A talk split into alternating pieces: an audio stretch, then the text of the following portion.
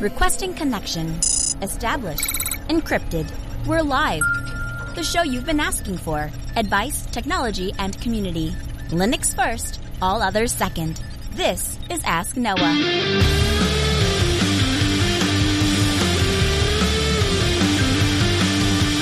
Live from Altispeed Technologies, the Ask Noah Show starts right now. This is the show where we came to do all the things on Linux they said couldn't be done and take your questions on how to do the same. The phone lines are open this hour to be a part of the program. It is a free call, 1-855-450-NOAH. It's 1-855-450-6624 or send an email to live at AskNoahShow.com. My name is Noah. I am your host. Delighted to be here with you as another episode. The Ask Noah Show kicks off this hour. Joining me, my co-host, Mr. Steve Ovens. Welcome in, sir. Good evening. It is a good evening. How was your week? Uh, you know what? Par for the course. Just uh, we had a, a wicked windstorm uh, just after Thursday. Thursday night, hundred mile an hour winds, tearing up trees all over the place and that sort of stuff. So, still digging out from all of that kind of storm. At least on my property, lots of people have recovered, but there's still lots of trees downed all over the place. So it's just been, you know, it's been normal. Get up, go to work, then uh, come home, do more work, go to bed. So I have to ask when a when a storm rips through Steve's neighborhood and you go outside, it's okay, there's trees all over the place or down trees all over the place and bushes and things I got to clean up. Do you go out there and is it like is it fun to get outdoors and do things or are you one of the are you one of the people that's like I'm a nerd. This is outside and it's scary and I want to go back inside and work on computers and automation and things. I grew up in the county. Um, this stuff is old hat for me. There's no no issues. Okay, so this is just back to the uh, back to the grind, as it were. Yep. All right. Well, let's jump into feedback. Before we do, I want to make uh, a, a, a, plea, as it were. The show is driven by feedback. So there's a couple of ways that you can participate. The best way to participate is join us live by going to asknoahshow.com, 6 p.m. Central on Tuesday nights. So you can join us in our interactive mumble room, or you can join us inside of our chat room at geeklab.ninja. You can participate there. You can type your question out. You can join a voice chat. However it is you want to participate, the voice chat or the phone calls are obvious, are honestly the best. If you call us at seven, at the 866 280 1433, uh, that will help. I'm sorry, 855-450-6624. Uh, gave out Altispeed's number. Um, that is the best way to participate because it allows us to have an interactive conversations. Can't count the number of times that Steve and I have been going through uh, email or feedback and going, well, if we knew what he was saying, if we knew what she was asking, we would say X, Y, or Z. So giving us a call at 855-450-6624 allows us to have that conversation real time and get you the answer that you need. If that doesn't work, or if you prefer to do it over the computer, then you can jump in Mumble or you can jump in our Jitsi room. Um, but as a last measure, you can always send in emails and you can do that by sending an email to live at asknoahshow.com. You can do that anytime throughout the week. And then what we do is we categorize all of those emails and the ones that are one-off answers, we read them on the air. And, but what we're working towards is trying to categorize when a bunch of people write in and say, Hey, I'm looking for the best way to, I don't know, set up a backup server. Um, or the uh, jellyfin on a Pi. Didn't think we were going to get as much traction out of that, but it turns out there's a large interest in the community. Steve and I didn't know that. So when you write in and tell us, "Hey, I'm looking to run jellyfin on a Pi four, or what's the best way to run something uh, jellyfin on a Pi, or how do I get jellyfin running, you know, on on my TV?" Um, we can take all of those emails together go through either do some research, do some testing, poke people into the community, bring somebody on if necessary, and then come back and present that as an answer. But for that process to work, we have to have your participation. So please run, not walk, to your nearest computer and safely write an email to live at asknoahshow.com. Let us know how we can help or how we can serve you. Let's get into and if you're oh, if you're going to write a dissertation, that's fine. I I read every email that comes into the inbox. However, we might not put the giant email on the air if we can't summarize it. So if you want your question read on the air and kind of answered by us, um, try to be concise. If you want to get it included in uh, a larger topic discussion, feel free. Then I'll cherry pick bits and pieces to kind of summarize what it is that you're uh, trying to express to the community. So just think about, do I want this answered immediately or or with some speed, or is it part of a larger discussion? And that should guide the length of your email. Absolutely. I see people doing this in geeklab.ninja, so I'll make a plug for this as well. We have our questions bot, questions colon linuxdelta.com. His nickname is Marlin. He keeps track of everything for us. And one of the things that Marlin has been doing is begging people in the chat room for learning topic suggestions. So kind of as an aside to what we were just talking about, obviously that's how we structure the feedback. Would like to address your feedback. But in addition to that, we're looking for some very specific curated topics, large topics that we can really dig in, uh, prepare in advance, and then come and give you a, a, solid presentation. And right now we're collecting topics to do that. So if you'd like to suggest those, you can send them into live at asknoahshow.com. You can give us a call at 855-450-NOAH, or you can ping Marlin in the Geek Lab and just tell Marlin, hey, this is a good topic for learning, I would like to do that. All of those remain available to you. Uh, well, without further ado, let's dig into some feedback. Our first email comes in from Simon. Simon writes in and says, Hi, Noah and Steve. First off, thanks for asking my, la- my question last week. It was definitely informative and exactly what I was looking for. I wanted to dive a little bit more into the ZFS and ButterFS issue. Steve mentioned that the advantage of ZFS compression, and I'm impressed. Are there advantages to using either file system, ZFS or Btrfs, over another on a home server? And what do you think about Canonical's push in recent years to concisely support root on ZFS? Also, have you had any Red Hat certifications changed in light of COVID? I remember seeing that you could take exams virtually which defeated one of the big selling points of the exams.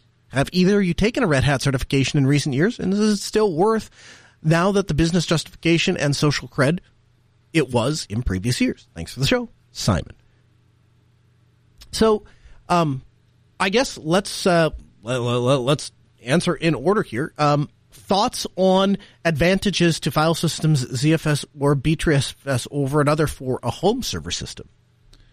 Well, I mean, you get snapshots. My biggest one was compression, to be honest with you. Um, I started doing it to compress my Steam library, which actually works fairly well, um, as well as some other types of, of things like virtual machine images because of the, the kind of speed advantages we talked about last time. Um, in terms of uh, Btrfs or ZFS, your advantage is one versus the other. It really breaks down to do you want one that's built into the kernel? are you trying to do like a RAID 5 style implementation or uh, a RAID Z implementation would be the equivalent or not? If you are, then, you know, take a, a good look into Btrfs and where it stands with the data corruption and some of the problems it's had. I would say that between the two, I like ZFS because it still works with the standard Unix tooling where, where Btrfs sometimes will misreport its size because it uses uh, some different facilities. I know that those tools are are starting to catch up, but it, depending on your distro and how far behind they are, or or uh, how up to date various packages are, some of the standard toolings like DF and DU and things like that may have a little bit harder time figuring out uh, Btrfs. In terms of like a standard um, EXT4 or XFS, to me, I don't really know why you would use those anymore, except for file systems you don't really are you're not managing for the data. So for for a root file system, I don't really care. pardon me, as long as it's a journaling file system. So I don't really think that that makes that big of a difference.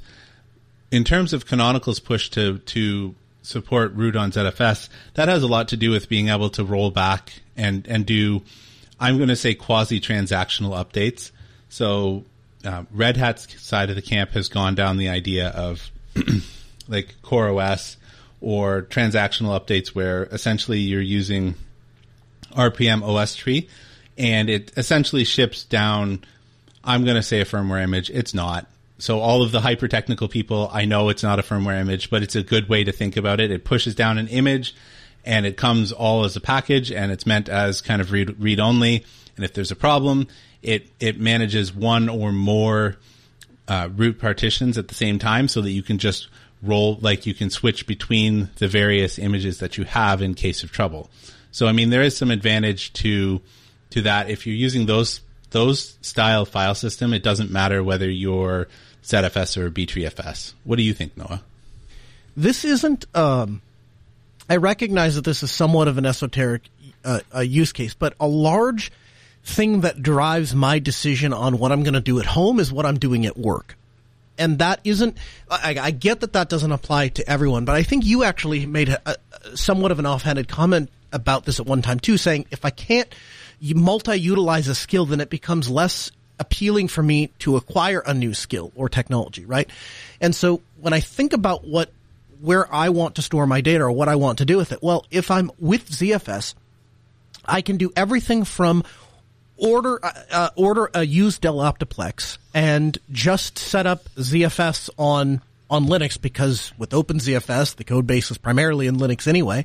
I can scale that then to TrueNAS, or I can go buy a uh, you know a sixty thousand dollar server from forty five drives and send ZFS there with ZFS rep- replication. When I go to sit down in front of a client and they say, "Well, now I want to store this data set or I want to sync this data set, that, that same tooling, that same technology, that same skill set, those, that same comfortability, um, and command line interface is all going to translate one for one. So to me, if, if I got to the point where every time I was turning around, I ran into BTreeFS, I think that's probably a fine way to go. Right now, as it stands, it seems like every time I turn around, I'm bumping into ZFS. And so I I have so much comfortability with it and I trust it so much because I've not ever been bit by it. It's just, it's, it's like I'm in a really happy home camp and I have a hard, it's hard for me to, conv- it'd be hard for somebody to convince me to leave my happy home camp. So I guess I, I like to put my toe in different technologies. So, um, a user, yes, last week was talking about how they were using BTreeFS, um, and I think Linux Ninja also. Um, I have two machines here at home, the, the com center that, that, uh, you got for us and my laptop that I reinstalled recently are both running BTreeFS for the compression en route. Um, but in both cases, I'm not actually trying to preserve that data. Like my laptop, I treat as ephemeral. Like anything that's important gets synced via SpiderOak and Nextcloud. So if I lose the laptop or if the hard drive blows up, like it's really not that big of a deal. It's a little of an inconvenience to reinstall it. And for the com center, it's like essentially a touchscreen that is meant to get on the internet and that's its sole purpose in life. So I do, I do kind of dabble with, with BTreeFS. Um, and I think there's some interesting things that it brings, but going back to what you said, Noah, I, it's just not I run into clients that run ZFS. I, I yeah. have not run into anybody running BTreeFS. Yeah. Yet, I mean, with Facebook and it becoming a default in the Red Hat circle, I'm sure that's probably coming, right? It's actually not default in, in Red Hat. So it's in Fedora, but you can't do it on RHEL. You can't do it on RHEL? You cannot do it on RHEL. The really? BTreeFS is not, the, the Btrfs tools or BTreeFS tools are not available yet. They may that may be coming, but they're definitely not there right now. Hmm. So there you have it. Um, advantages, disadvantages of it. I, I, would I would tell you. So it, it's interesting. As in the past, I would say I don't know, maybe six months. I've been really digging into Ansible and automation, and one of my favorite phrases that I've come across is "treat your servers like cattle, not pets." And it that is a modern way of what I used to say. I hate magic scripts. I would just it used to drive me nuts. I worked for a, a company and you'd walk in and there would be this server, and everybody was like practically afraid to touch it or do anything. Like, oh, we don't know how it's set up. So so and so set that up before he left, and we got to do this. We do this magical incantation, then that stays up, and so we wouldn't want to wouldn't want to mess with it because it could go down. Like that is not a way to to run a production environment at all. It drives me nuts. And so one of the things that's nice about Ansible is it is not just accepted it's best practice to consistently blow away whatever you're working on set it up from scratch because if you're running the playbook against it, it's going to check to see what's done, what isn't done, and, and then go back and do it. Um, when you take that same methodology and apply it across the board to technology, I no longer care about my laptop. It's nothing special. It's just a thing, a conduit to access data. And if I can trust the data pool on the back end, and I trust that that's backed up, and I trust that it's somewhere secure, and I trust that I, it's accessible to me, then I no longer really care about the conduit in which I use to get there. And so, for me, if I'm building those things, the things that I'm going to rely on, the things that I'm going to be able to count on, that no matter what I do with the conduit, that this back end thing is going to be a static, it's going to be consistent, it's going to be there. That's 100% of the time for me, ZFS. So, on to his second question the reality of Red Hat certification. So, Steve, I have said in the past, basically since day one of this program, that I have the utmost respect for Red Hat exams for a couple of reasons. One, they are some of the most realistic exams that I've ever taken. I remember doing my Cisco certification and my RHCSA side by side. And I remember sitting in my Cisco exam class with a piece of transparency, an expo marker, and a Kleenex, and like writing out subnets, because like 60 of the 90 questions are subnetting questions.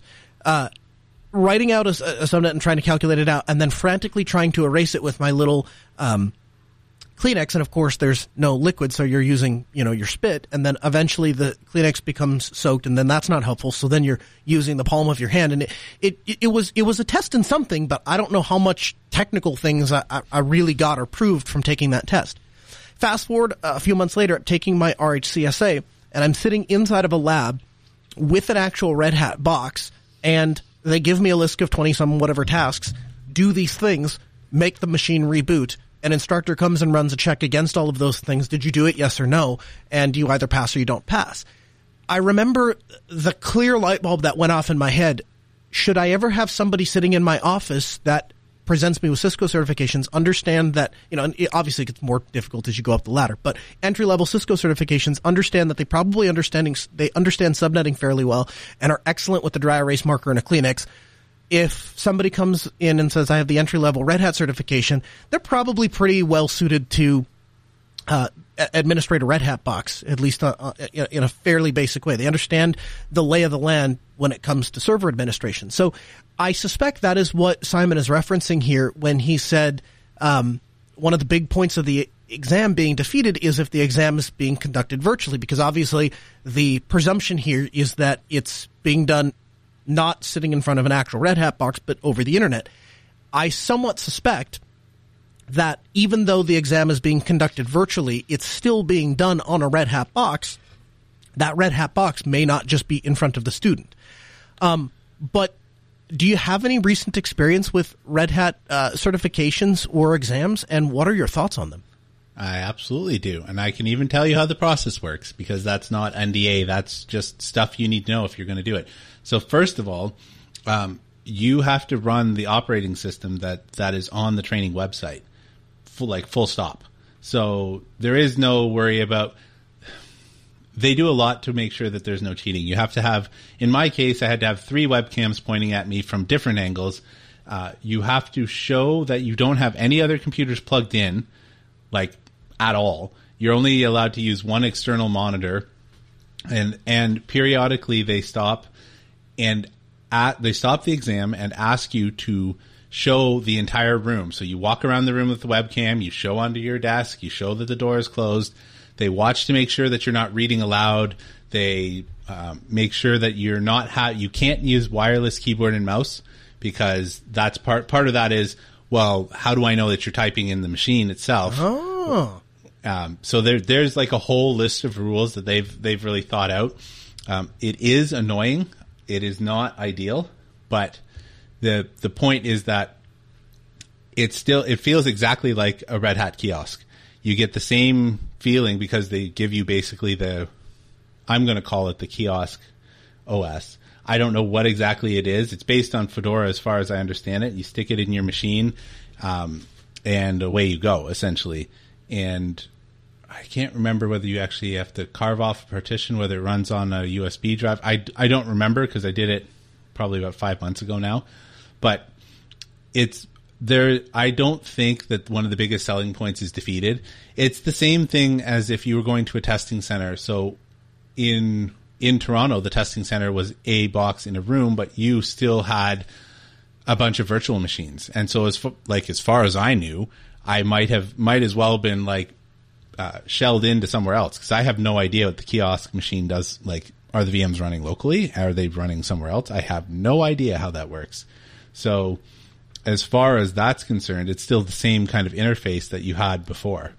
Um, they also offer a subsection of the exams as opposed to all of them. So you can't do all of them online for various reasons. So they're already hamstrung by what kind of things they can offer based on the equipment that's available and the proctors and all of the rest of that. Are you able and willing to share what uh, your most recent exam was? And I did an OpenShift exam. Um, I don't remember which one it was called.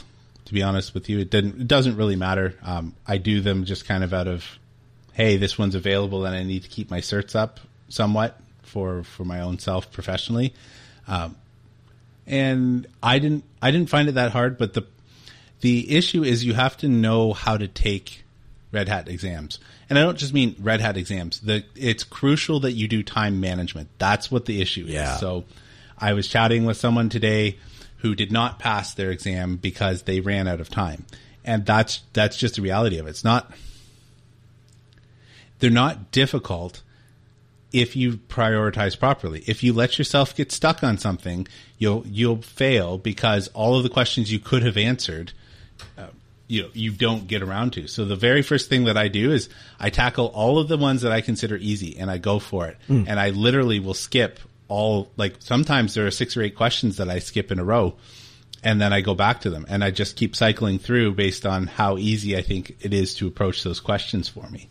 And that's the way that you have to approach it or else you'll get stuck on like so in one of the Ansible exams one of one of the objectives depending on your exam is to create a dynamic inventory. And if you let yourself get stuck on oh man i can't remember how to do the dynamic inventory and you beat yourself against the wall against that you're not going to get anywhere else for any of the other stuff because you know that that's just the way it works. Test taking strategy. But here's the thing. Even with that strategy applied, what I'm hearing, Steve, is that you walk out of that exam proving the things that you can do to the machine or the tasks that you can accomplish. So as an employer, I- had the, I literally had this conversation earlier this morning with a, a- a new teammate of ours and he was asking, he, you know, we have a meeting scheduled and, um, he's on a track to become uh, a full-time employee. And so, um, you know, we're guiding him through that process. And we have like basically a little template that says you should have about 20 hours of this and about 20 hours of that and th- this, that, and the other. And he is judiciously going through and saying, uh, you know, uh, uh, okay, system administration. I need 20 hours of system administration. He's marking off what tickets he's working on and how many hours he's getting and stuff like that. And I told him today, at the end of the day, I don't really care how many hours you can put a little check mark next. That's not the point of the exercise. The point of the exercise is to get hands-on experience so that you can do the thing. To me, where the real value of Red Hat certifications come in is when you walk in the door and sit down in my office and say, I'm an RHCSA or I'm an RHCE. I know without having, without any other discussion with you that you have a basic understanding of how a Red Hat uh, Enterprise Linux box works and how to make some basic changes on it to administrate that system. So when I send you out to work at a at a client environment and you sit down in, in a production environment, you're going to know what the heck you're doing, at least to some degree. And of course, there's going to be newer versions of stuff and there's going to be custom configuration and custom deployments and stuff like that. But the basic tools are there and the basic understanding is there. To me, that is where the real value of uh, of Red Hat exams are. And if I'm again comparing that to the Cisco one, they do a lot of emulated technology, and so some of the commands aren't available in the emulated Cisco router. That isn't realistic.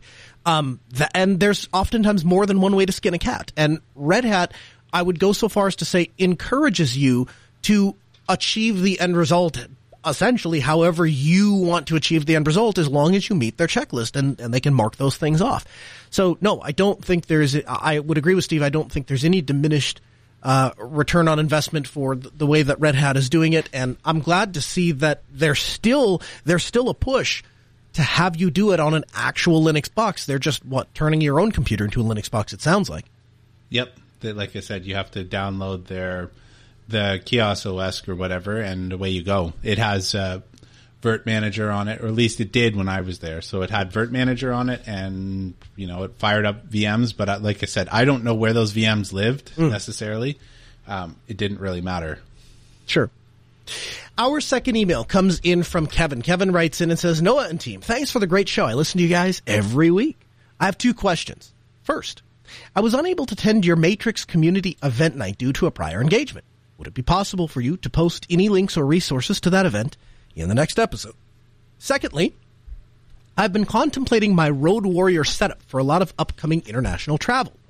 I currently use a YubiKey and Tails OS on a USB flash drive. However, after playing a bit with the Ras- uh, with the RPi Zero, it occurred to me that I could set up a relatively secure mobile hotspot with all of the credentials, WireGuard, and security that I need to quote unquote phone home or serve securely at various Wi-Fi hotspots or hotels. This way, I would only need to set up one device and not all of my other devices along with my family would remain untouched and relatively secure. I did some experimentation and hosted a local NFS Samba share on the device that I can watch media during flights and share media with all of my various devices at once. It works flawlessly. My idea would be to entail creating a known image file that I can write to the micro SD card. And if I believe uh, something was compromised or altered in any way whatsoever, I need to make updates along the way. Looking for feedback on what you think of this sort of setup? I know that you'll have improvements that I didn't think of. Thank you in advance, Kevin. So, uh, in order, uh, yeah. Uh, so the so to kind of briefly recap, the community night was kind of born out of the concept that we can only answer so many questions on the air, and there are oftentimes that problems that they're not they're not fun to solve on the air. They, it would be boring to listen to in a lot of ways. Um, but people still have realistic problems. And so digging through those individual environment setups and individual uh, variables and then stepping through with a solution. Also, oh, by the way, having a bunch of people around that have a variety of expertise is a super helpful thing. And so essentially what we've been doing is one Thursday a month, uh, we all hang out and mumble and do stuff. And so the last community night, what we did was walked through running an Ansible playbook uh, against a server, and the Ansible playbook was about setting up a Matrix infrastructure. So if you wanted to get started with Matrix and wanted to host your own server and said, I don't know how to do that. I don't know how to do these nine or 10 or 12 things that you'd have to have a server running to run Matrix. Well, no problem. Do you know your email address? Do you know what domain you want to use and can you generate random passwords? And if the answer to those three questions are yes, then you fill out a file with about 10, you answer these 10 questions and, uh, you run the playbook against whatever server you want and out will come a matrix system. And so we did that. A lot of people got, uh, matrix set up. I did record it, um, but it's not, it wasn't, wasn't made to be, you know, published. It wasn't meant to, it, I wasn't, didn't have, you know, my presentation cap on. I was just a geek hanging out with other geeks. So I can send you a copy of it and you'd be welcome to, uh, to, to watch through it. Really, what it comes down to is clone the, the, uh, matrix Ansible deploy and run it, uh, fill out the variables file and run it against a server. And then there's just a lot of geeking and nerding out in between there. But um, to the extent that that helps helps you, absolutely. As far as your travel idea, so I have something similar in that I have a small little travel router. So wherever the internet source is, internet source comes in, all devices connect to the internet source. So that part I think I can get behind 100%. Where I kind of went like, wow, is you're looking at streaming content, NFS or Samba shares like in travel, uh, like in route potentially. That seems like that could be extremely cool or an entire train wreck. Um, I've never considered doing that during a flight. Uh, not that it wouldn't necessarily be possible, but I just, that's a lot of infrastructure to try to spin up in an airplane. Steve, thoughts? Uh, no. Okay. that's, that's I okay. my thoughts. it could be cool though, right? It would definitely be a neat geek project, but that would be one of those things where um, there's too many points of failure that are possible. And when you're talking about entertaining yourself on a plane, maybe part of the entertainment is troubleshooting with limited access to internet or installation processes. Uh, that's not my idea of a good time. So I, I'm more likely to be like, oh, it broke. Well, I have a book. Yeah, I, I'm I'm more of a laptop guy than a book guy, but I, I can see see both ways. 855 450 No, that's the number to join us. 855 450 6624. The email live at asknoahshow.com. Tony joins us from Canada. Hey, Tony, welcome to the show. Hi, uh, hi Noah. Hi, Steve. Thanks for taking my call.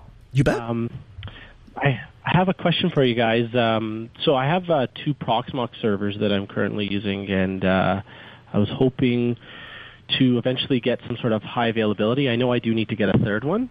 Um, uh, to do true or to do high availability, so they, you know, the whole like the voting system, the I think it's called quorum or something. Uh, but my my question was more on shared storage. So I'm I'm kind of wondering what options do I have. So I, uh, if I have like like my I'm trying to get my head around like uh, if I have three servers, uh, maybe I would do say two SANs. Um, and I, I like I'm not looking for too much space. It's actually not a lot of storage space that I need. Um, and I'm wondering, like, you know, should I go with SSDs because I don't need a lot of storage space? Mm. Are there enterprise SSDs? Should I go with FreeNAS and appliance? I know it's a lot of questions uh, all at once, but yeah, for sure. So okay, I, let's start with, uh, I guess let's start with sh- shared storage. Steve, what would be your thoughts if you wanted uh, shared storage for a Proxmox cluster? Well, since you called in, let's let's do the whole. Uh, you know, he's a client. Um, the very first thing that we think about is what are we trying to achieve? Like you've come at me with a an objective, but not actually what you're trying to achieve. You've told me I want to use technology, but not what you're actually trying to get from it. So how you design your shared storage really is a function of what are you doing with it. Right. So so I, I have some virtual machines that I want like if I had a hardware failure on one of my hypervisors, I'd like them to be able to to be brought up and spun up on another on another one of my hypervisors. And right? do and you uh, make that make the sorry make the SAN uh, redundant so that way I don't have you know one SAN as my single point of failure. Is this a home lab or are you doing this in a small business? Where like what is the environment you're doing this in? It's in a small business, yeah. It's a small business. Then you absolutely want to have some redundancy. Then um, there's a couple of things you could do. Um, you could get well. First of all, you have to consider what your backend inf- um, networking is going to be. Right? Can't really talk storage if you don't have decent networking. Like if you slammed, you know, twenty uh, enterprise SSDs in there, and then you're trying to do all of this over a one gig network. Uh, that's not really going to fly. So when you're talking about setting this up for even a small business, you need to think about uh, how do how do I separate my traffic and what are my actual storage needs? So you said we've got some VMs. How many are there, and uh, you know, do you approximately know how big they are? Yeah, so it's uh, it's about two v- two VMs that are critical. Is, is actually the ones that I need to make sure are are always up. Uh, as far as the actual like how much storage, probably I think it's about 150 gigs. So by always up, um, let let's dissect that just a little bit.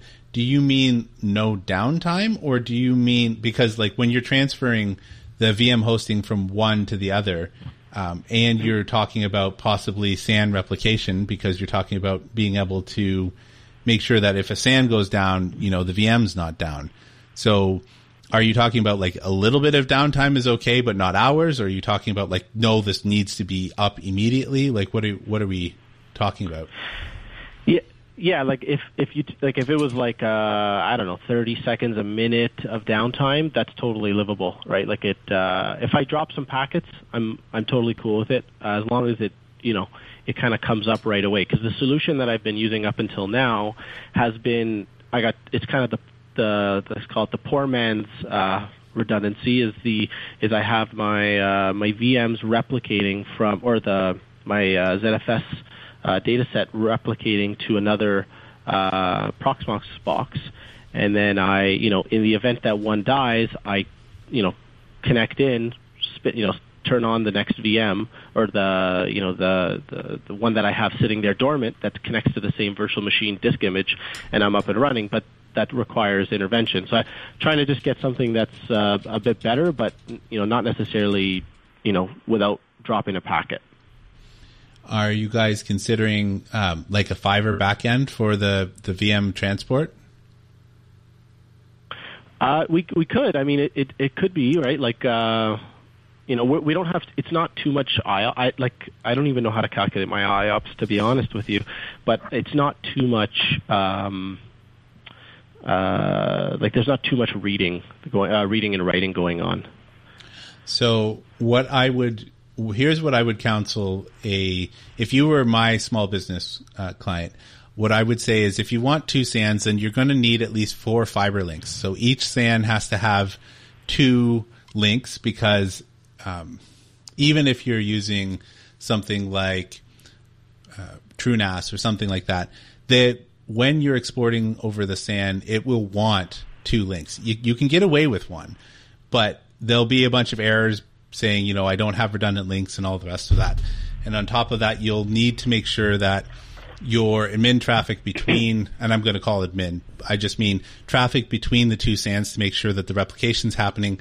You're going to want to separate separate that because you don't want that going out over the same network. Um, you can do this. So I do this in my home lab with 10 gigabit network, and that's more than sufficient and and should be okay. But you're going to have, you know, two VMs at 300 gigs total you'll have a little bit of, of time where there's going to be some transfer from one SAN to the other if it needs to. Um, but it, it should be okay. So it, will depend on what your budget is. So I'm going to stop and let Noah kind of jump in. No, I, I, I, I no, you're doing great. Uh, so if if we if we break down what are his next what are his next steps? Where would he go? So he has a desire of, of what he wants to set up.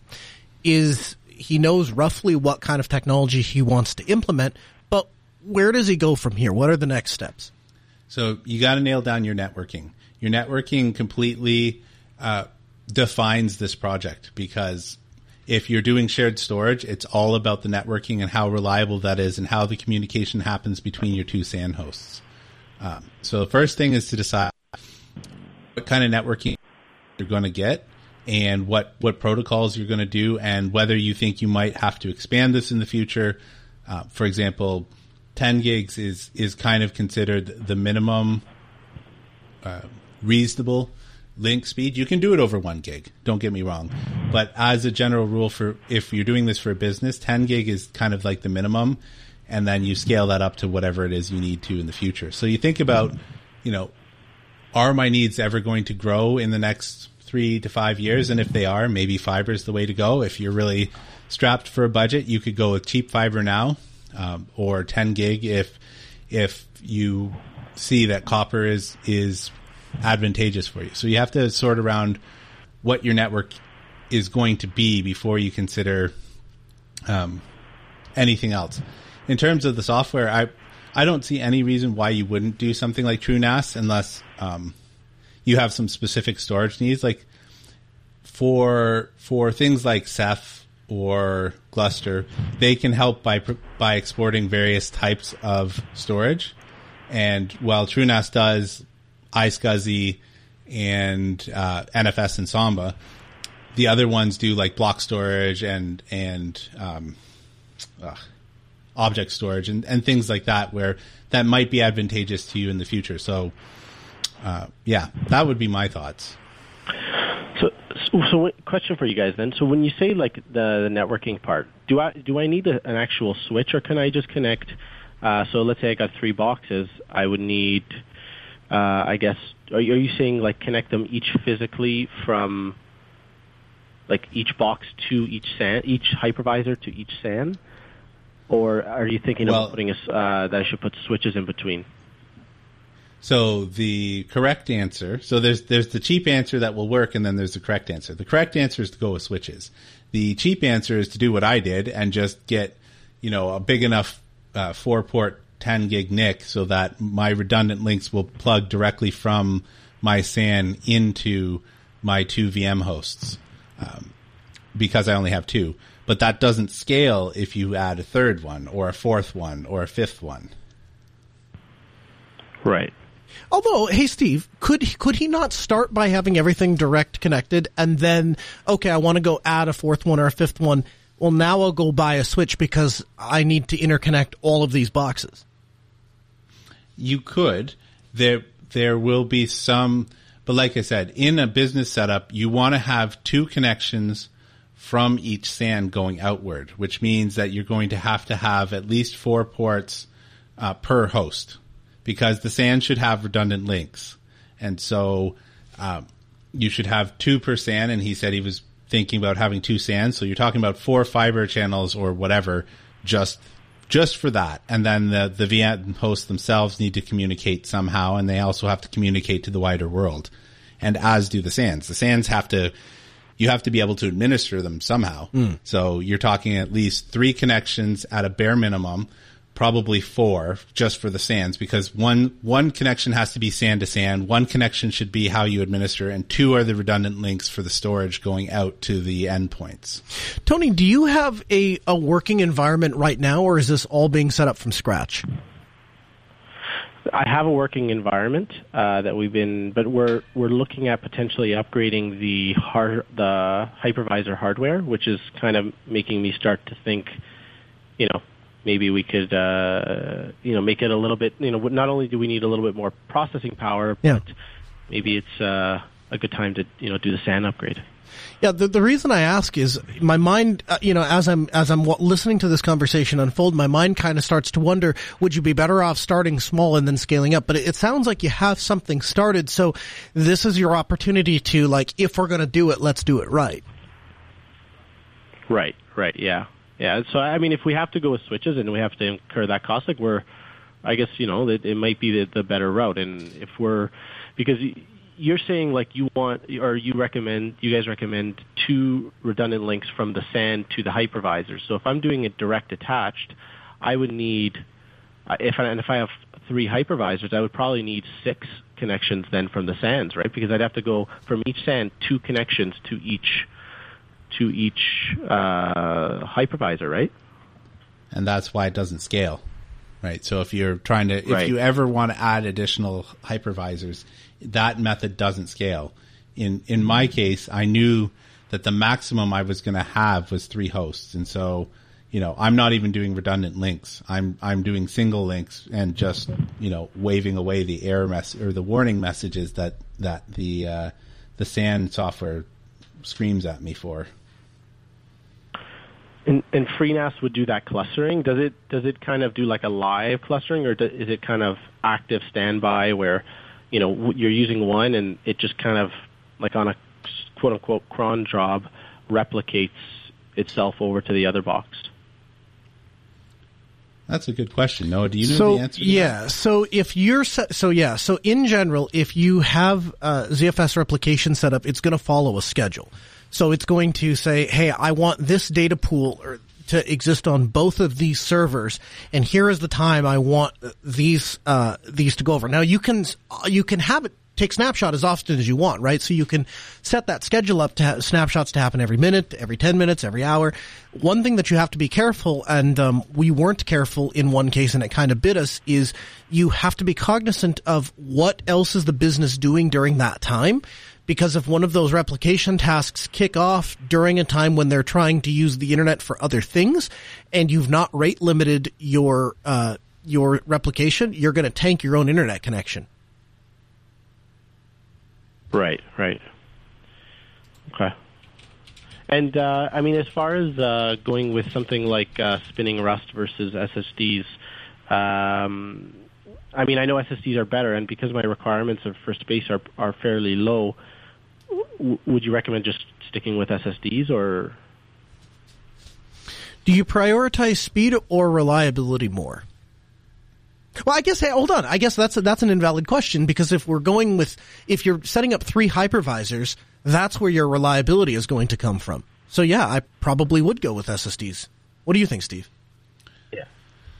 Um, yeah, I think, well, it depends on whether you're cost sensitive or not. The, the SSDs are going to be more expensive. Um, and you'll also want to have, um, at least four of them just because of the way that the software is going to write to the right to the disk. I would do I wouldn't do two, and you should you should rarely do an odd number of drives. Mm. So myself, I went with SSDs. I went with 250 gig SSDs, and I have eight of them um, slammed into my uh, TrueNAS server.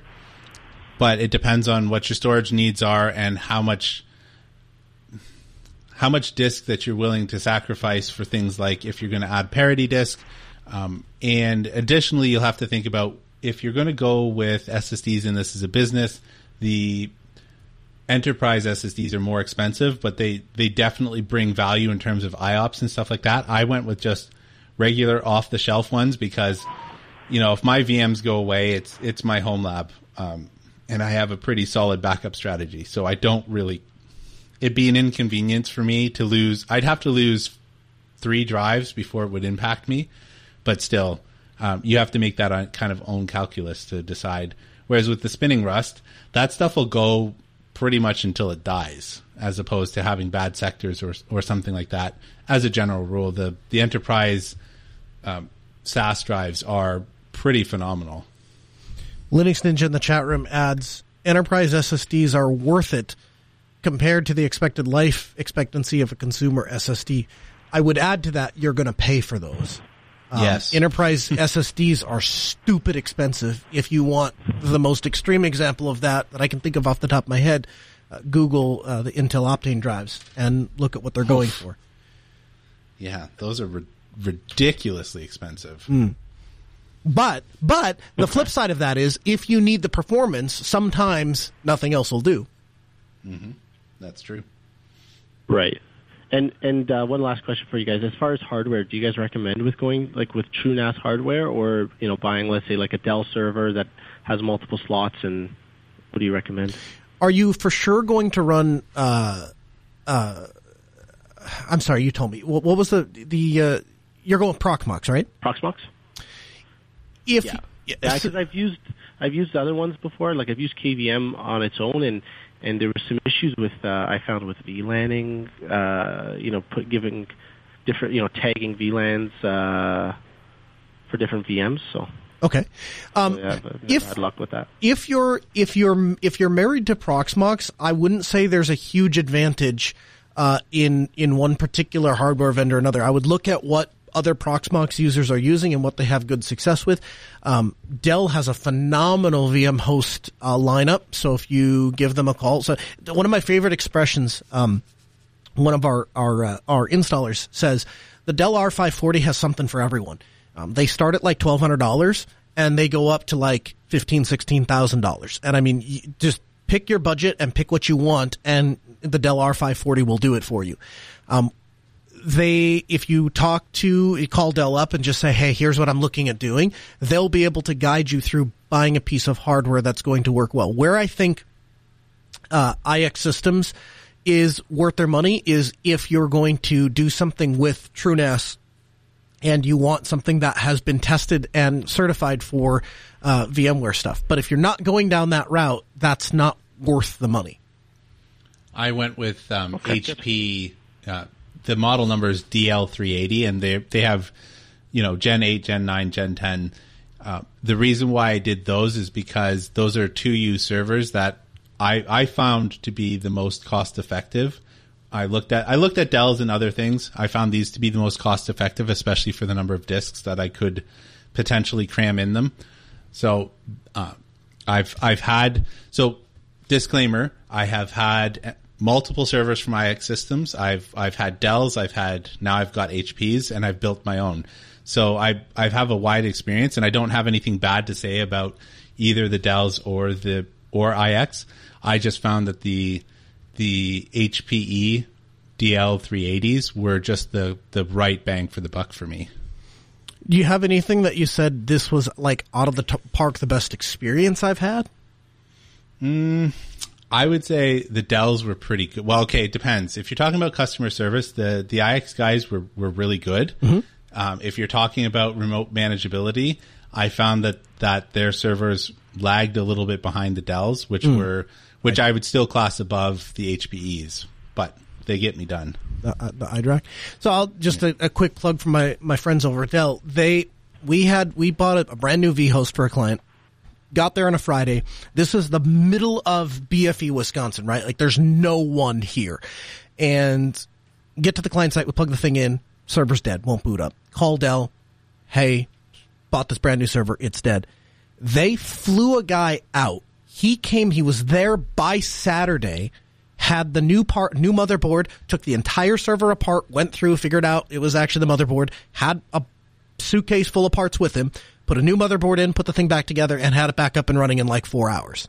within 24 hours of us purchasing the server uh, and and getting on site and realizing it was bad and letting Dell know about it. So I don't I, I I don't have enough time or enough room to explain how highly I think of Dell's customer service and the way that they take care of their business clients. Um, when you have a problem, they come running, uh, and that as an IT provider is is, is worth tons. So I'll give that plug there, but uh, that go all of that largely goes out the window if you're buying used, which you might very well consider doing if you want to balance your budget a little bit with getting. Uh, you know, you could buy some of these used HP servers or used Dell servers or use Supermicro, which is really what IX is. And, uh, you, if, if you're not concerned about the warranty or the service aspect of it, you could save quite a few dollars by just getting something, uh, you know, gently used. Yeah, no, that that's great, uh, guys. I really, really, really appreciate all the advice. Uh, you know, thank you so much. You bet. Uh, will you do me a favor, Tony? Give us a call back when you, as this project progresses, and let us know how it works out. We'd love to hear. Definitely, I will. Thank you. Yeah, we appreciate the time. 855-450-NOAH. It's 855-450-6624. The email, live at asknoahshow.com. That is how you join the program, become a part of the program. Our fourth email, excuse me, our third email comes in from Jeremy. Jeremy writes in and says, so I've been having issues with both Ethernet and USB printing, mostly with Linux. I'm on Ubuntu 2204 and I have a brother HL 2370DW. I'd li- I like the printer model and I think the second one I've had both have some issues. Sometimes spool jobs will not print until I restart the printer. Both are on USB or Ethernet. Any ideas? So here's the deal. We have supported Brother printers for kiosks for years now in hotels, and I've also run into these problems. Steve, do you have any experience with Brother printers? And if so, what's the answer here? Well, I don't know that I have an exact answer, but yes. So I've also had Brother printers for the last 12 years. What I have found, particularly Ubuntu, is a big pain in the butt because, so my wife's laptop runs Ubuntu Mate and uh, with our printer, it kept adding the printer back every time I removed it. It's like, I'm being helpful. I'm going to put it back. And the problem is, is that the drivers that come with Ubuntu, they don't work. They just don't do anything. And so I actually had to go get the tarball from the website and, and manually install it, which is fine.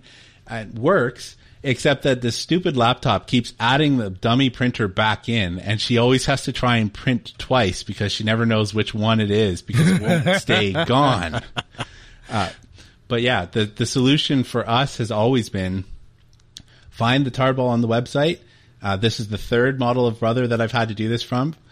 I, I find the tarball that works eventually and then I store it. I put it on my NAS and then I grab it whenever I have to do a reinstall or anything like that. Now, haven't had haven't had any issues uh, between running Arch and running Ubuntu and Fedora here with the tarball. So that has been the way we've solved it with the last three uh, brother printers. And to be clear, the Ghost printer stays gone when you do it that way. Nope. Okay. Uh, not on Ubuntu. It just keeps adding it back. It's like, hey, I found a printer. Like, but you already have a printer. And I've deleted you. Go away. Well, maybe you can rename the printer, use this one. But in either event, that is the most reliable way that you can probably get a brother printer to work. I'm going to give a small plug for my uh, for HP printers because they work natively on Linux every time with their HP JetDirect software. Hey, the music in our ears again means we're out of time. Thanks for joining us for another episode. We'll be back next Tuesday at 6 p.m. Central. You can join us live at AskNoahShow.com. Have a good week.